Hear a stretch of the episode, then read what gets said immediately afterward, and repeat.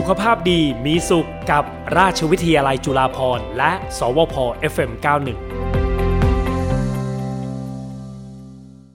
เอาละค่ะวันนี้เราจะคุยกันนะคะกับคุณหมอค่ะแพทย์หญิงน้ำฝน ทวีอัศนี คุณหมอเป็นรังสีแพทย์ของโรงพยาบาลจุฬาภรณ์แล้วก็เป็นผู้ช่วยคณะบดี ด้านบริหารคณะเทคโนโลยี วิทยาศาสตร์สุขภาพ ราชวิทยาลัยจุฬาภรณ์นะคะ ตอนนี้คุณหมออยู่ในสายกับเราแล้วค่ะ สวัสดีคุณหมอค่ะ สวัสดีค่ะ คุณรัตดาวันค่ะ วันนี้รบกวนคุณหมอเรื่องของเออการตรวจวินิจฉัยสมองเสื่อม หลังจากที่ติดโควิด ดูเหมือนว่าอาการลองโควิดนี่เป็นตั้งหลายอย่างนะคุณหมอ ใช่ค่ะจริงๆแล้วอาการลงโควิดอะค่ะ ก็จะเป็นกลุ่มอาการนะคะค่ะก็คือถือว่าเราจะอาจจะติดเชื้อโควิด เนี่ย ตั้งแต่สี่สัปดาห์ขึ้นไปแล้วก็ระบบที่อาจจะ มีความปกติได้เนี่ย ก็ได้แก่ระบบทางเดินหายใจ ซึ่งติดเชื้ออันดับแรกใช่ไหมอืคะมค่ะแล้วก็จะมีระบบหัวใจและหลอดเลือดค่ะค่ะระบบทางเดินอาหารก็เป็นไปได้และที่สำคัญค่ะ ก็คือระบบประสาทนั่นเองค่ะ ที่วันนี้จะมาคุยกันในเรื่องของอาการสมองเสื่อมถอยที่เกิดหลังจากภาวะลองโควิดนะคะค่ะ ก่อนที่เราจะไปคุยเรื่องอาการของสมองเสื่อมถอยนะคะเรามารู้จักกันก่อนดีกว่าว่าสมองเสื่อมถอยนี่คืออะไรอะคะคุณหมอ จริงๆ แล้วอาการสมองเสื่อมถอยค่ะ มันก็เป็นคำรวมๆนะคะ ว่าอาจจะเกิดจากหลายสาเหตุก็ได้ ซึ่งถ้าเป็นทั่วโลกและในประเทศไทยเอง อันดับหนึ่งที่จะเจอมากที่สุดก็คือโรคอัลไซเมอร์ค่ะอืมแต่ว่าค่ะก็จะแตกต่างกันไปนะคะ แล้วแต่ความรุนแรง แต่จริงๆ แล้วอาการสมองเสื่อมถอยเนี่ย เป็นได้หลายสาเหตุนะคะ แล้วก็อาจจะเป็น ปัจจัยเสี่ยงของคนไข้เองด้วย ซึ่งทำให้เกิดเร็วหรือช้าเนี่ยก็ขึ้นกับคนไข้เองด้วยค่ะ ว่ามีปัจจัยเสี่ยงต่างๆ หรือไม่อย่างเช่นในเรื่องของโรคหลอดเลือดสมองในผู้สูงอายุนะคะ คนที่มีโรคประจำตัวเบาหวานไขมันความดันที่ทำให้มีอาการหลอดเลือดสมองหรือหลอดเลือดต่างๆ ในร่างกายเนี่ยมีอาการตีบมากขึ้นนะคะค่ะก็ทำให้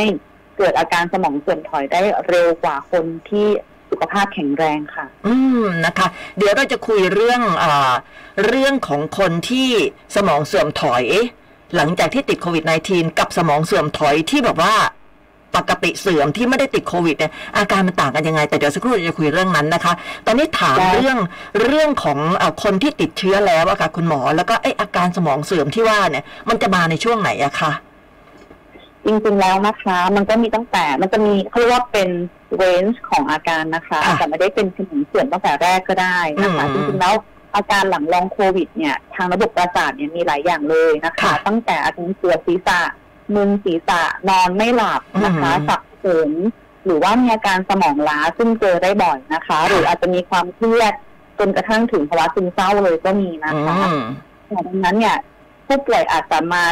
แสดงอาการได้หลาย ๆ อย่างเลยค่ะ ดังนั้นเนี่ยอืมจะต้อง พยายามที่จะสังเกตตนเองนะคะ ว่ามีอาการต่างๆ ดังนี้หรือไม่แล้วก็รีบเข้าไปพบแพทย์ค่ะ ถ้ามีอาการต่างๆค่ะ อืม สาเหตุที่เป็นเนี่ยเพราะอะไรคะเชื้อมันไปทำลายระบบนั้นๆเหรอคะค่ะก็มีความก็นักวิทยาศาสตร์แล้วก็ผู้วิจัยทุกคนทั่วโลกนะคะ ก็พยายามจะหาสาเหตุค่ะว่าค่ะมันเป็นจากอะไรนะคะอืมแต่ว่าว่ามีก็มีอ่าเขาเรียกว่าสมมติฐานหนึ่งที่ คิดว่าอาจจะเกิดภาวะที่ขาดออกซิเจนทั่วขณะอ๋อขณะที่ติดเชื้อนะคะ หรือว่าบางทีตัวเชื้อโรคเองเนี่ยอาจจะไปทำลายเส้นเลือดนะคะ ที่ไปเลี้ยงสมองคือมันอืมสามารถทำลายเส้นเลือดได้ทั่วทุกส่วนของร่างกายนะคะ จริง ๆ แล้ว ก็ถ้าไปที่ตรงไหนเนี่ย มันก็ทำให้อวัยวะส่วนส่วนนั้นเนี่ยเสื่อมได้นะคะค่ะดังนั้นก็ ป้องกันโดยการไม่ติดเชื้อจะดีปลอดกว่าภัยกับตัวเองด้วยใช่ค่ะ ค่ะ คราวนี้คนคือคนที่ติดโควิดเดี๋ยวโอ้โหจำนวนก็ไม่น้อยนะคะ คุณหมอมีทั้งเป็นอาการหนักอาการน้อยอะไรอย่างเงี้ย คราวนี้อาการที่จะเริ่มเริ่มบอกเราว่าเฮ้ยคุณเริ่มจะมีอาการทางสมองแล้ว มันมีอาการอะไรเตือนเราบ้างเหรอคะค่ะ อันนี้ก็ให้ลองสังเกตตนเองนะคะ ว่าหลังจากติดโควิดมาเกินสี่สัปดาห์แล้วเนี่ย มีอาการปวดศีรษะไม่หายอืมหรือมึนศีรษะไม่หายหรือเปล่า หรือว่า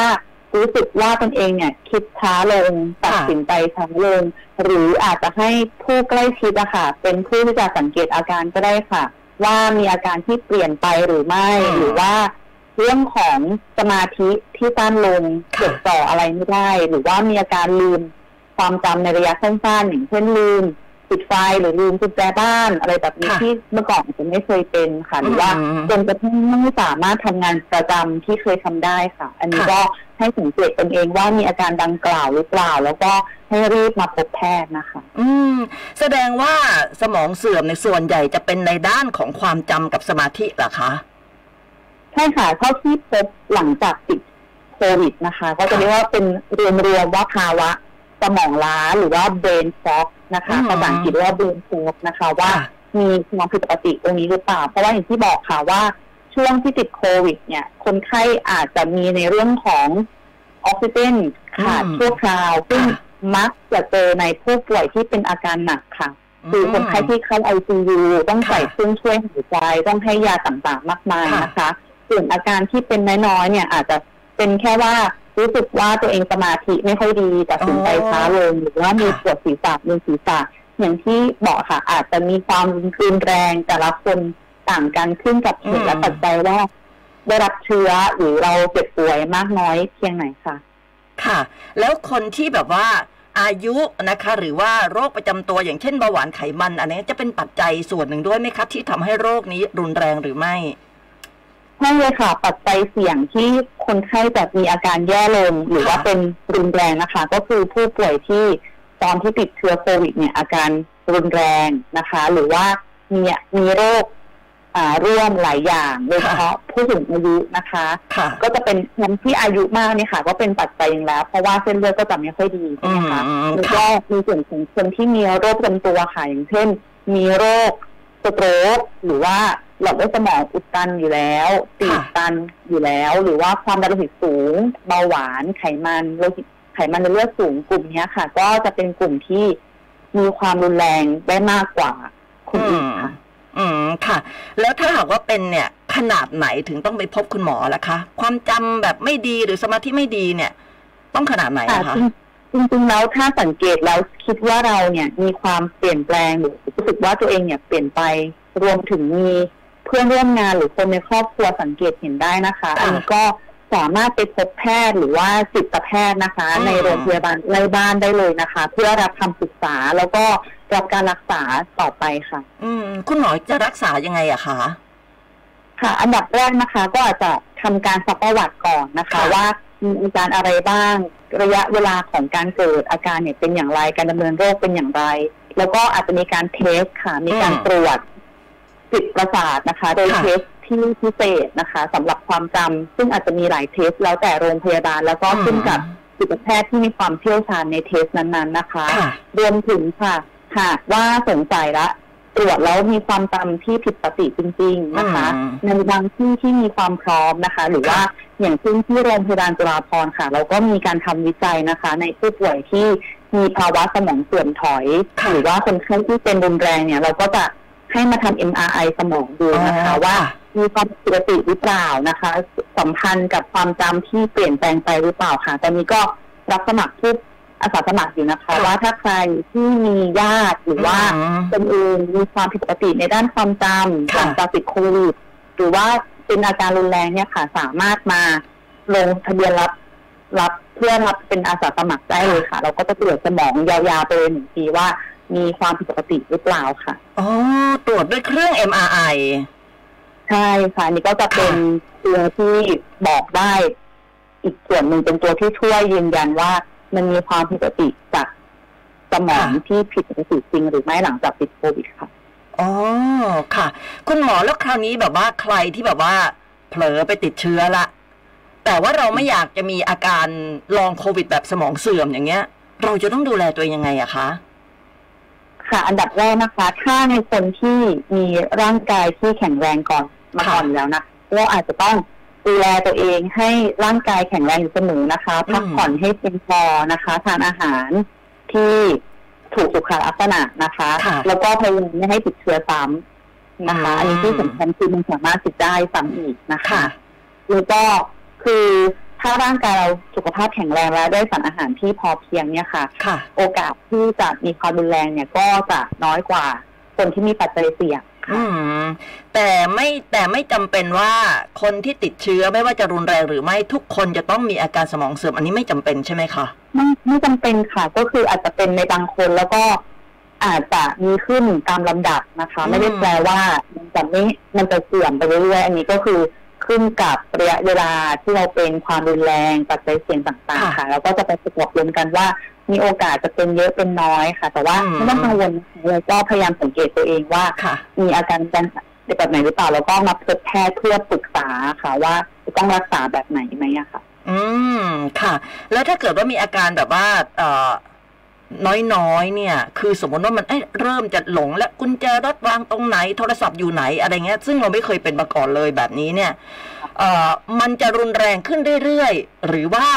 มันจะค่อยๆหายลง เราเราจะต้องดูตรงไหนอะคะ อันนี้ค่ะก็คืออาจจะต้อง อาจจะต้องติดตามระยะยาวนะคะ อันนี้ก็อาจจะไม่สามารถจะบอก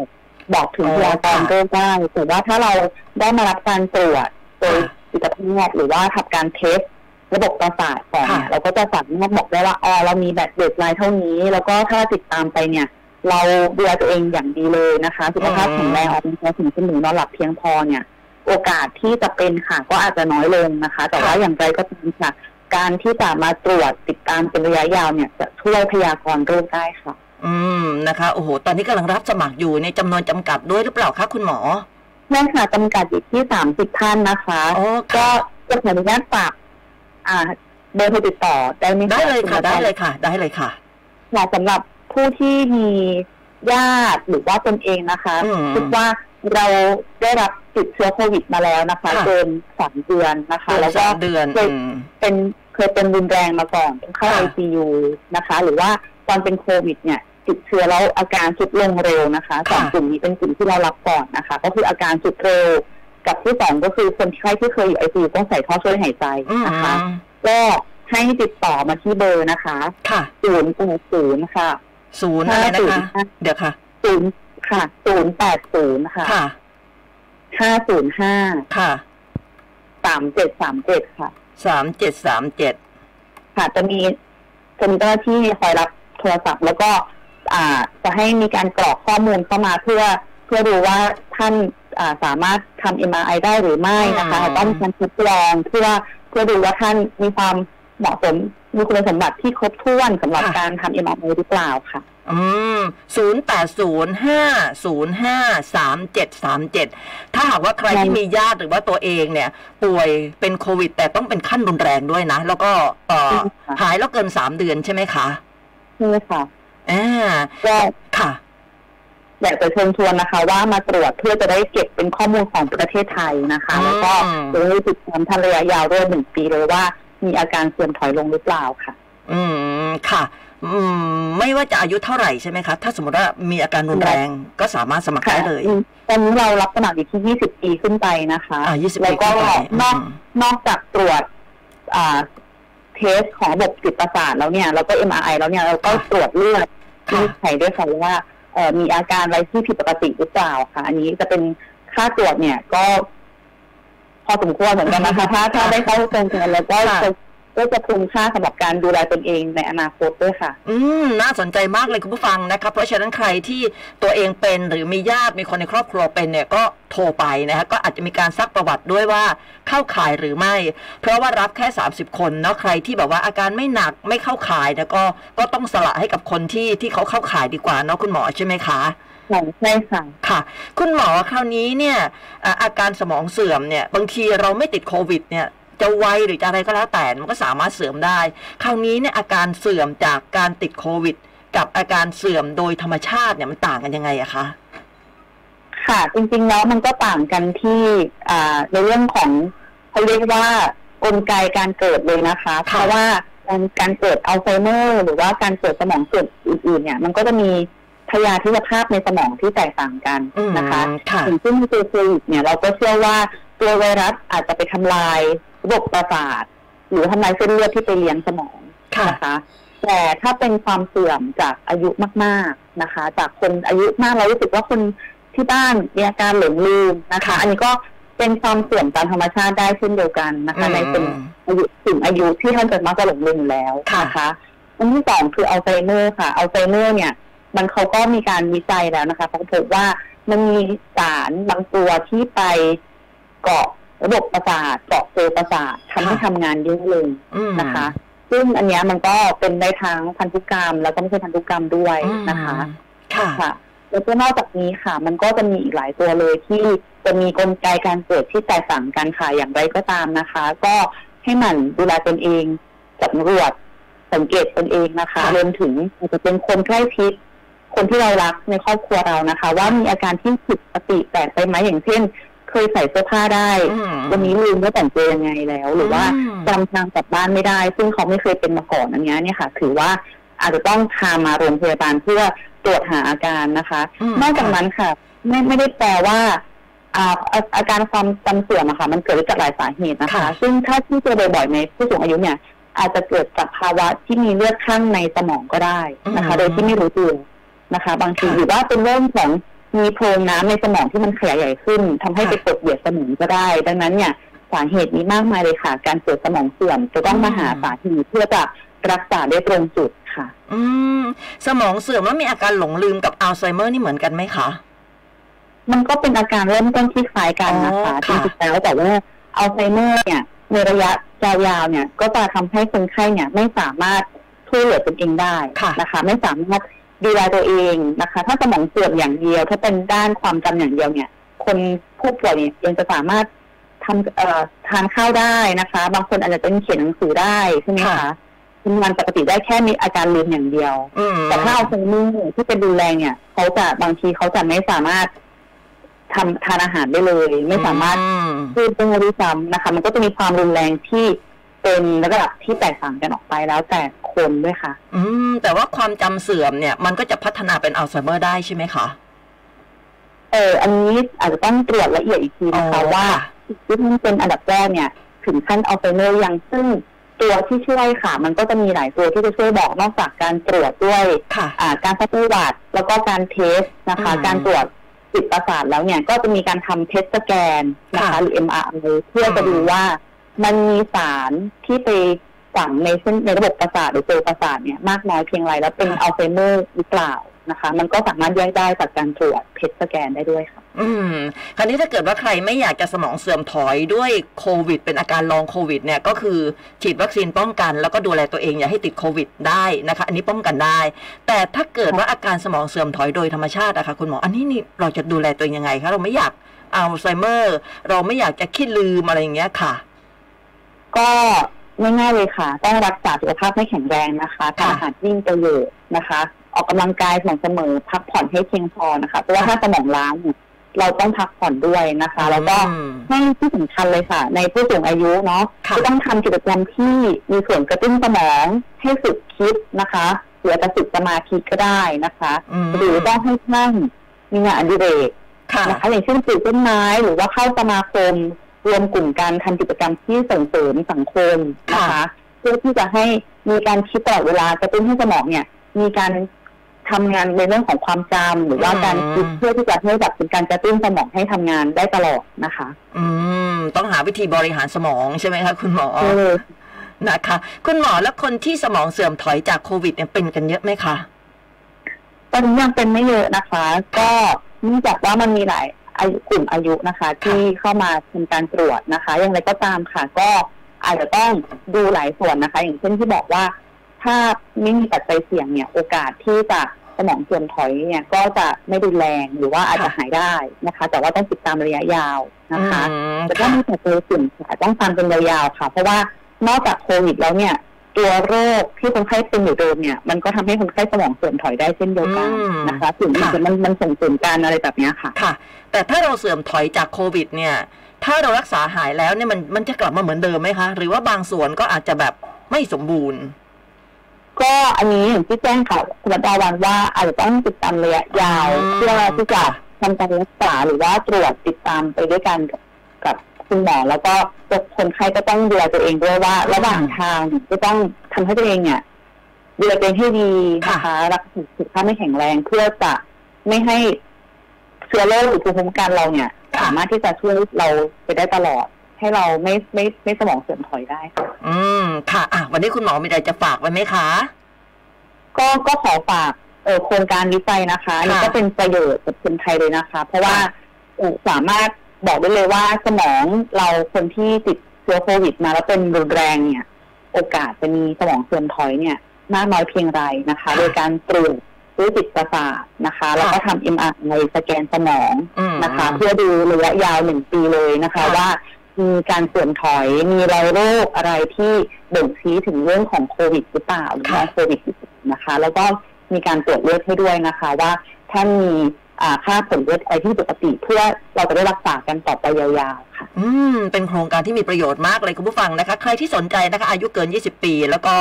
ป่วยด้วยโควิดที่อาการรุนแรงแล้วก็หายแล้วเกิน 3 เดือนนะคะ 0805053737 นะคะ โทรไปสมัครได้เลยนะคะ วันนี้ขอบคุณมาก ๆ เลยนะคะ กับความรู้เรื่องนี้เป็นประโยชน์มาก ๆ เลยค่ะ คุณหมอนะคะ แล้วก็รวมไปถึงในโครงการดีๆ จาก โรงพยาบาลจุฬาภรณ์ด้วยนะคะ วันนี้ขอบคุณมาก ๆ เลยค่ะนะคะเอ่อคุณหมอแพทย์หญิงน้ำฝนทวีอัศนีนะคะ คุณหมอเป็นรังสีแพทย์โรงพยาบาลจุฬาภรณ์ และก็เป็นผู้ช่วยคณะบดีด้านบริหาร คณะเทคโนโลยี วิทยาศาสตร์ สุขภาพ ราชวิทยาลัยจุฬาภรณ์ค่ะวันนี้ขอบคุณมากเลยนะคะ ขอบคุณค่ะคุณรัตวันสวัสดีนะคะค่ะท่านผู้ฟังทุกท่านด้วยค่ะ สวัสดีค่ะ เป็นโครงการที่ดีมากคุณผู้ฟังนะคะ ซึ่งจริงๆแล้วเนี่ยถ้าจะพูดแบบง่าย ๆ ก็คือถ้าไม่อยากจะสมองเสื่อมด้วยโควิด ก็คือป้องกันคุณผู้ฟังนะคะแล้วก็ใครที่ยังไม่ฉีดวัคซีนในฉีดเถอะ เพราะว่าอาการลองโควิดเนี่ยนอกจากเรื่องของสมองเสื่อมถอยแล้วเนี่ย มันยังมีอื่นๆ อีกเยอะมากมายเลยคุณผู้ฟังนะคะเพราะฉะนั้นฉีดวัคซีนป้องกัน แล้วก็ยังคงต้องดูแลตัวเองอย่าให้ อย่าให้ติดเชื้อเนาะเราป้องกันให้ดีนะคะสำหรับในวันศุกร์หน้าค่ะ กับช่วงของอราชวิทยาลัยจุฬาภรณ์นะคะ จะเป็นเรื่องอะไรติดตามได้ ในช่วง 10โมงครึ่งวันศุกร์หน้านะคะ สุขภาพดีมีสุขกับราชวิทยาลัยจุฬาภรณ์และ สวพ FM91